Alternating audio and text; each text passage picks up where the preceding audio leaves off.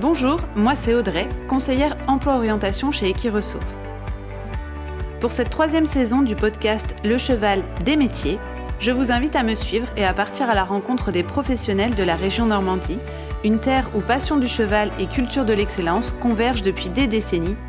Notre mission chez Equiresources, c'est de mettre en relation candidats et employeurs grâce à la diffusion de plus de 3500 offres d'emploi, d'apprentissage et de stage chaque année sur notre site mais pas seulement. Rattachée à l'IFCE, notre équipe s'investit pleinement auprès de l'Observatoire des métiers et des formations de la filière équine, qui mène un travail d'analyse des tendances de l'emploi et de la formation, mais aussi auprès du Conseil de l'emploi et de la formation, réunissant l'ensemble des acteurs de la filière équine.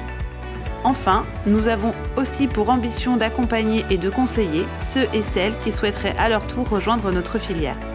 Et pour ça, Quoi de plus efficace qu'un partage d'expérience avec des professionnels expérimentés Dans ces épisodes, nous vous proposons de découvrir les témoignages de professionnels de la filière équine qui vous parleront de leur formation, de leur quotidien et partageront leurs conseils ainsi que leur vision d'avenir. Aujourd'hui, nous partons à la rencontre de Laurie Grezard, moniteur d'équitation en tourisme équestre au centre équestre de la Rotourelle à Putange-le-Lac.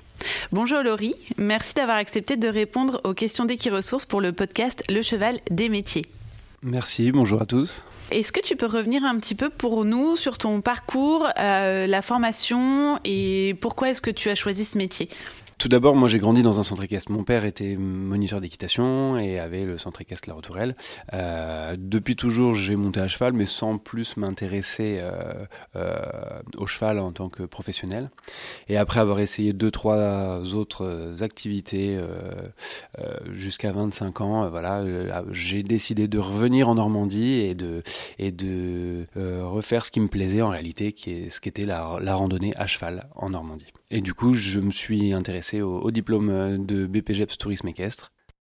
Quand tu as décidé de revenir en Normandie pour euh, travailler avec les chevaux, tu savais que tu voulais faire justement plutôt du tourisme équestre et de la randonnée. Et du coup, quelle formation est-ce que tu as suivi euh, de façon à pouvoir exercer ce métier? Alors l'idée, c'était de faire pour moi principalement de la randonnée. À, l'époque, euh, il y a 13 ans, on proposait soit l'ATE, accompagnateur de tourisme équestre, soit le BPGEPS. Le BPGEPS ouvrait un petit peu plus de portes en termes de formation de cavalier, euh, le passage des galops, tout ça. Donc je me suis orienté vers, euh, vers euh, le passage dans mes GEPS tourisme équestre pour avoir la partie enseignement et la partie guide de randonnée classique. j'ai fait ma, ma, formation pas très loin d'ici et voilà sur un an et demi. Ce qui a été très important, c'était d'abord d'arriver au test d'entrée avec un niveau à peu près convenable. Si on pouvait donner ça comme conseil, c'est voilà, c'est du temps de gagner pour la formation et on va avoir tout ce qui, toutes les matières classiques autour du monde du cheval, alors de la pratique et de la théorie, et aussi tout ce qui va être euh, méthodologie liée à la randonnée. Alors organisation de randonnée, on part pas sur une randonnée en itinérance euh, comme ça, ça s'improvise pas. On va travailler la topographie, euh, l'étude des itinéraires. On va faire tout ce qui va être matelotage, c'est-à-dire le, harnachement un peu particulier propre à la randonnée, le fait d'utiliser des bas pour randonner, des choses comme ça. Et aussi, on peut avoir de la maréchalerie dans la formation, voilà, tout un tas d'autres petites matière euh, propre au monde de la randonnée.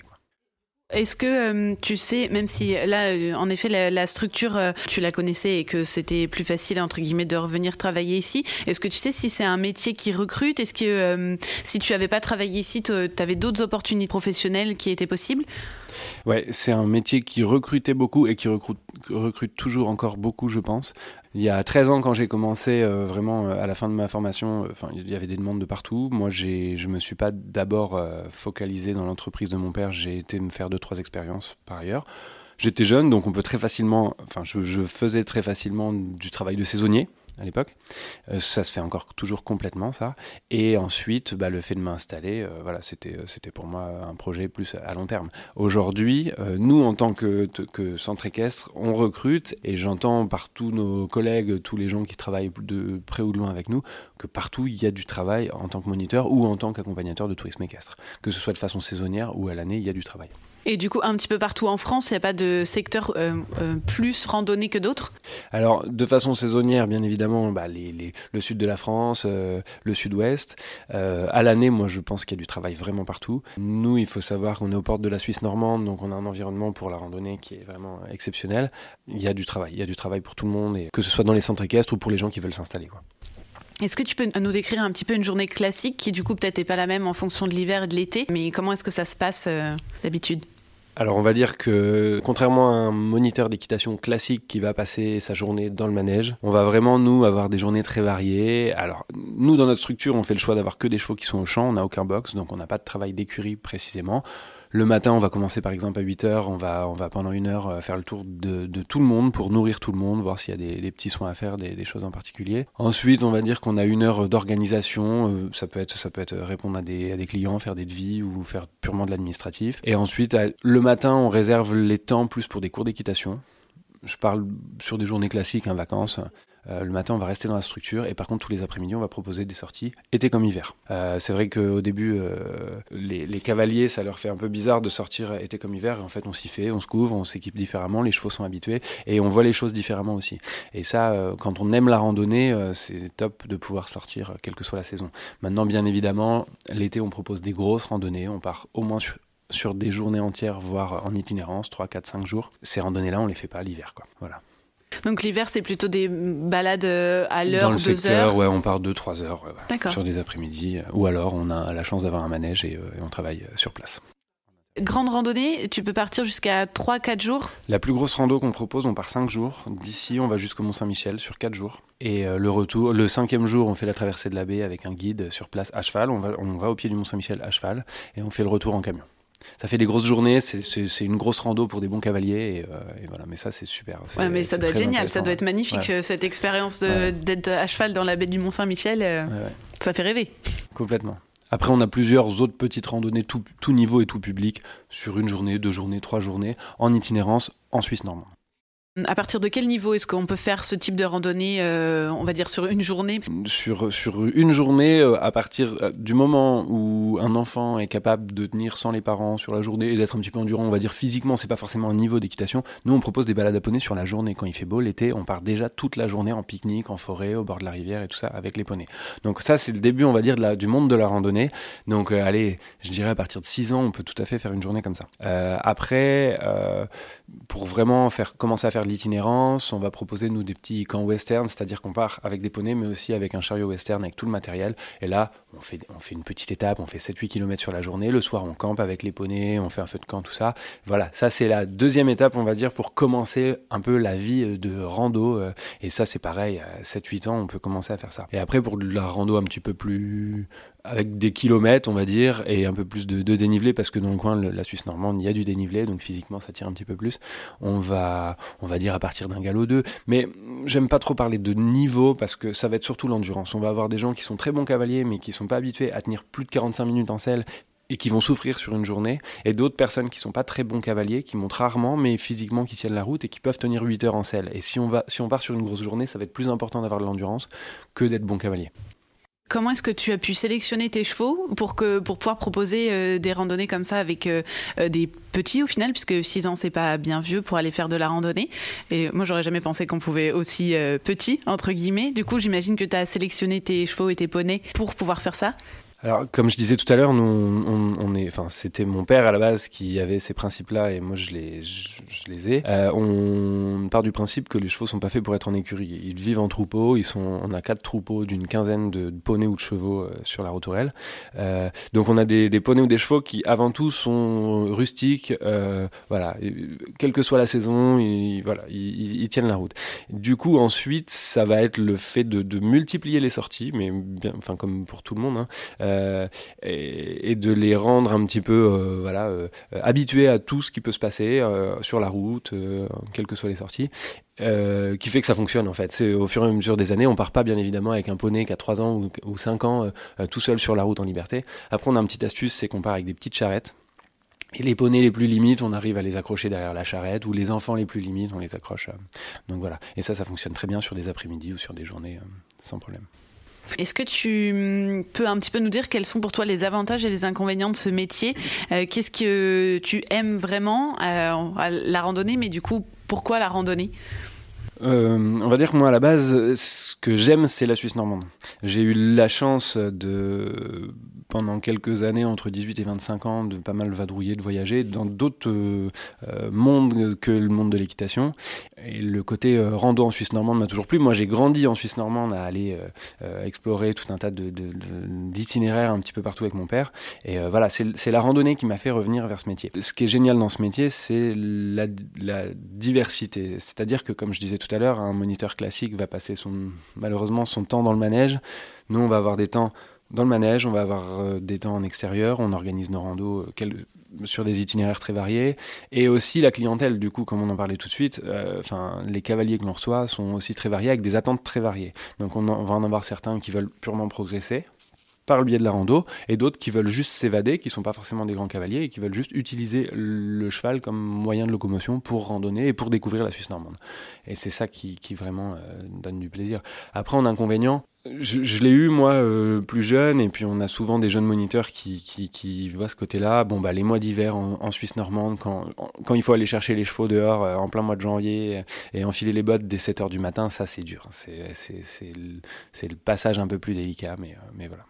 Après, euh, c'est voilà, c'est les chevaux euh, partout en France.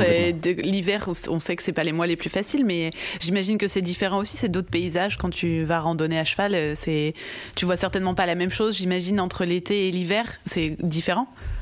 Complètement. Les, les... On a beau connaître parfaitement les itinéraires dans le secteur, chaque saison est complètement différente c'est très classique de dire ça, mais on redécouvre à chaque, chaque saison, chaque, chaque mois, un petit peu des nouveaux éléments, des itinéraires, des nouvelles vues, des, voilà, il y a tout un tas de choses. Et toujours avec quand même le, le, le, le cheval qui est pas un outil mais qui est un collègue de travail quand on part randonner voilà on passe des heures et des heures avec nos chevaux et, euh, c'est un plaisir et on, voit aussi dans leur façon de randonner le plaisir qu'ils y prennent euh, voilà on n'a pas des chevaux de compétition nous on, ne propose pas du tout de compétition c'est simplement d'aller se balader avec euh, avec nos chevaux et, d'essayer de faire découvrir la, la balade au plus grand nombre voilà.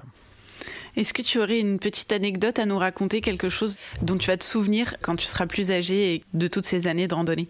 Une petite anecdote comme ça, euh, je pense qu'on en a plein, donc ça va être difficile d'avoir un élément très précis, mais le, moment vraiment qui est magique euh, dans notre métier, on va dire que ça va être chaque, étape de rando. Quand on a fait une bonne journée, on a, on a rencontré parfois des cavaliers qu'on ne connaissait pas. Le matin, on ne les connaissait pas. On a vécu des choses ensemble. Et le soir, bah voilà, on va arriver à l'étape. Souvent, on va, nous, on essaie de privilégier le, le camping proche des chevaux, de faire euh, feu de camp, euh, soirée, euh, soirée autour du feu de camp. Voilà, ça, ça va être le moment magique à chaque rando, que ce soit avec des enfants ou avec des adultes.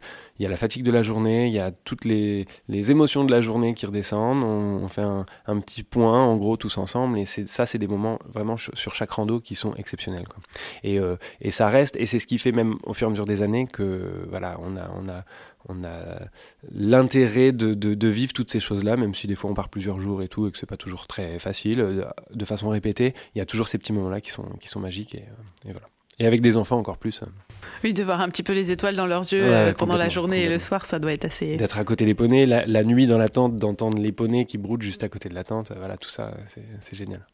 Pour toi, du coup, quelles sont les qualités nécessaires pour faire ce métier? La patience dans un premier temps, parce que travailler avec des animaux, ça nécessite de la patience. Euh, voilà, faut être toujours à l'écoute de l'animal. Et aussi, pour vivre, on a, besoin de, on clients, on a besoin de cavaliers. Donc il faut, il faut apprécier, euh, rencontrer des gens, découvrir des gens et puis être ouvert euh, et, s'adapter aussi. Il faut, il faut vraiment s'adapter. Alors on parlait des saisons, mais aussi en fonction de ce que demandent les cavaliers, et, de leur âge, de leur niveau. voilà. La patience et l'adaptabilité, je pense que c'est le plus important et il faut avoir euh, la passion de la rando. Oui, surtout, surtout ça.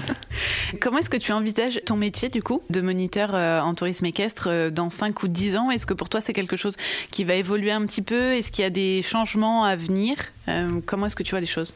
Alors, je, je, je, le vois bien, le métier, parce qu'il y a un engouement quand même autour de, du retour à la nature de, de, d'un certain public qui, il y a quelques années, peut-être n'était pas du tout intéressé par ce genre de vacances ou de séjours. Euh, voilà, le, le fait d'aller s'aérer. Et là, bien évidemment, d'utiliser l'animal pour s'aérer, c'est génial. Maintenant, euh, je pense qu'on va aller aussi de plus en plus vers euh, bah, toujours plus de, de, de confort pour, pour l'animal. Et peut-être je, je, je, sais pas, hein, je sais pas ce que je souhaite directement, mais peut-être qu'un jour on, on, les utilisera moins comme moyen de locomotion, mais on partira à pied randonner avec nos animaux et avec nos chevaux. Peut-être, voilà. Mais en tout cas, on va, on va, on va, je pense de plus en plus laisser le côté euh, équitation classique comme on le voyait euh, il y a encore quelques années, comme on le voit encore, pour aller vraiment vers du, du plaisir euh, homme-animal ensemble, quoi. Est-ce que pour terminer, tu aurais euh, des conseils à donner aux jeunes qui ont envie de faire ce métier et qui cherchent justement un peu à se rapprocher de la nature et à, en profiter euh, tous les jours? Comme je disais tout à l'heure, les, tests d'entrée sont très importants dans les, dans les, dans les formations. Il ne faut pas hésiter à vraiment prendre le temps de bien se former, enfin de, bien se former, de bien avoir un niveau convenable avant de rentrer en formation pour pas perdre de temps ou pour pas se dégoûter. Parce que les années de formation, des fois, sont très courtes et très rapides. Le programme est, assez euh, important et euh, ça, peut, ça peut faire peur ou freiner euh, du monde pendant la formation si le niveau est, si la marche est trop dure et, euh, euh, du coup, voilà, il y a des jeunes qui décrochent assez rapidement parce qu'ils se rendent compte que c'est très dur. Et le deuxième élément, ça serait quand on est jeune cavalier, on va euh, idéaliser le monde du cheval parce que c'est un loisir et il faut avoir en tête quand même que quand on devient professionnel, on voit plus les choses de la même façon il faut avoir conscience de ça. On a pas mal de jeunes qui finalement se rendent compte que c'est dommage d'avoir perdu le loisir et de voir ça juste comme une, comme une contrainte, comme un travail. Il faut essayer de garder le loisir dans le monde du travail, c'est ce qui est le plus difficile. Quoi de garder un petit peu cette petite étincelle et de. complètement. C'est pour ça que moi, moi j'ai trouvé ça dans, dans la rando. D'autres vont trouver ça dans l'apprentissage, dans, dans, le fait d'enseigner, de, d'enseigner, euh, voilà. Mais euh, il, faut, il faut garder vraiment ce qui plaît dans le monde du cheval, avant tout, euh, si ça devient un métier. Quoi. Oui, pour pas se lasser. On sent que vraiment, euh, tu as toujours encore cette passion et que c'est quelque chose qui t'anime en fait. Complètement. Et, et après, euh, on a la chance dans, dans, notre monde de la randonnée de, de, pouvoir mélanger et faire plein de choses. Moi, c'est ce que j'ai fait il y, a, il y, a, quelques années. J'ai passé un autre BPGEPS qui euh, est toujours en lien avec la randonnée, mais plus à cheval, pour, pour pouvoir encadrer du VTT, du canoë-kayak. Et en fait, ça m'a permis de pouvoir euh, proposer à des cavaliers de varier un petit peu les, les disciplines.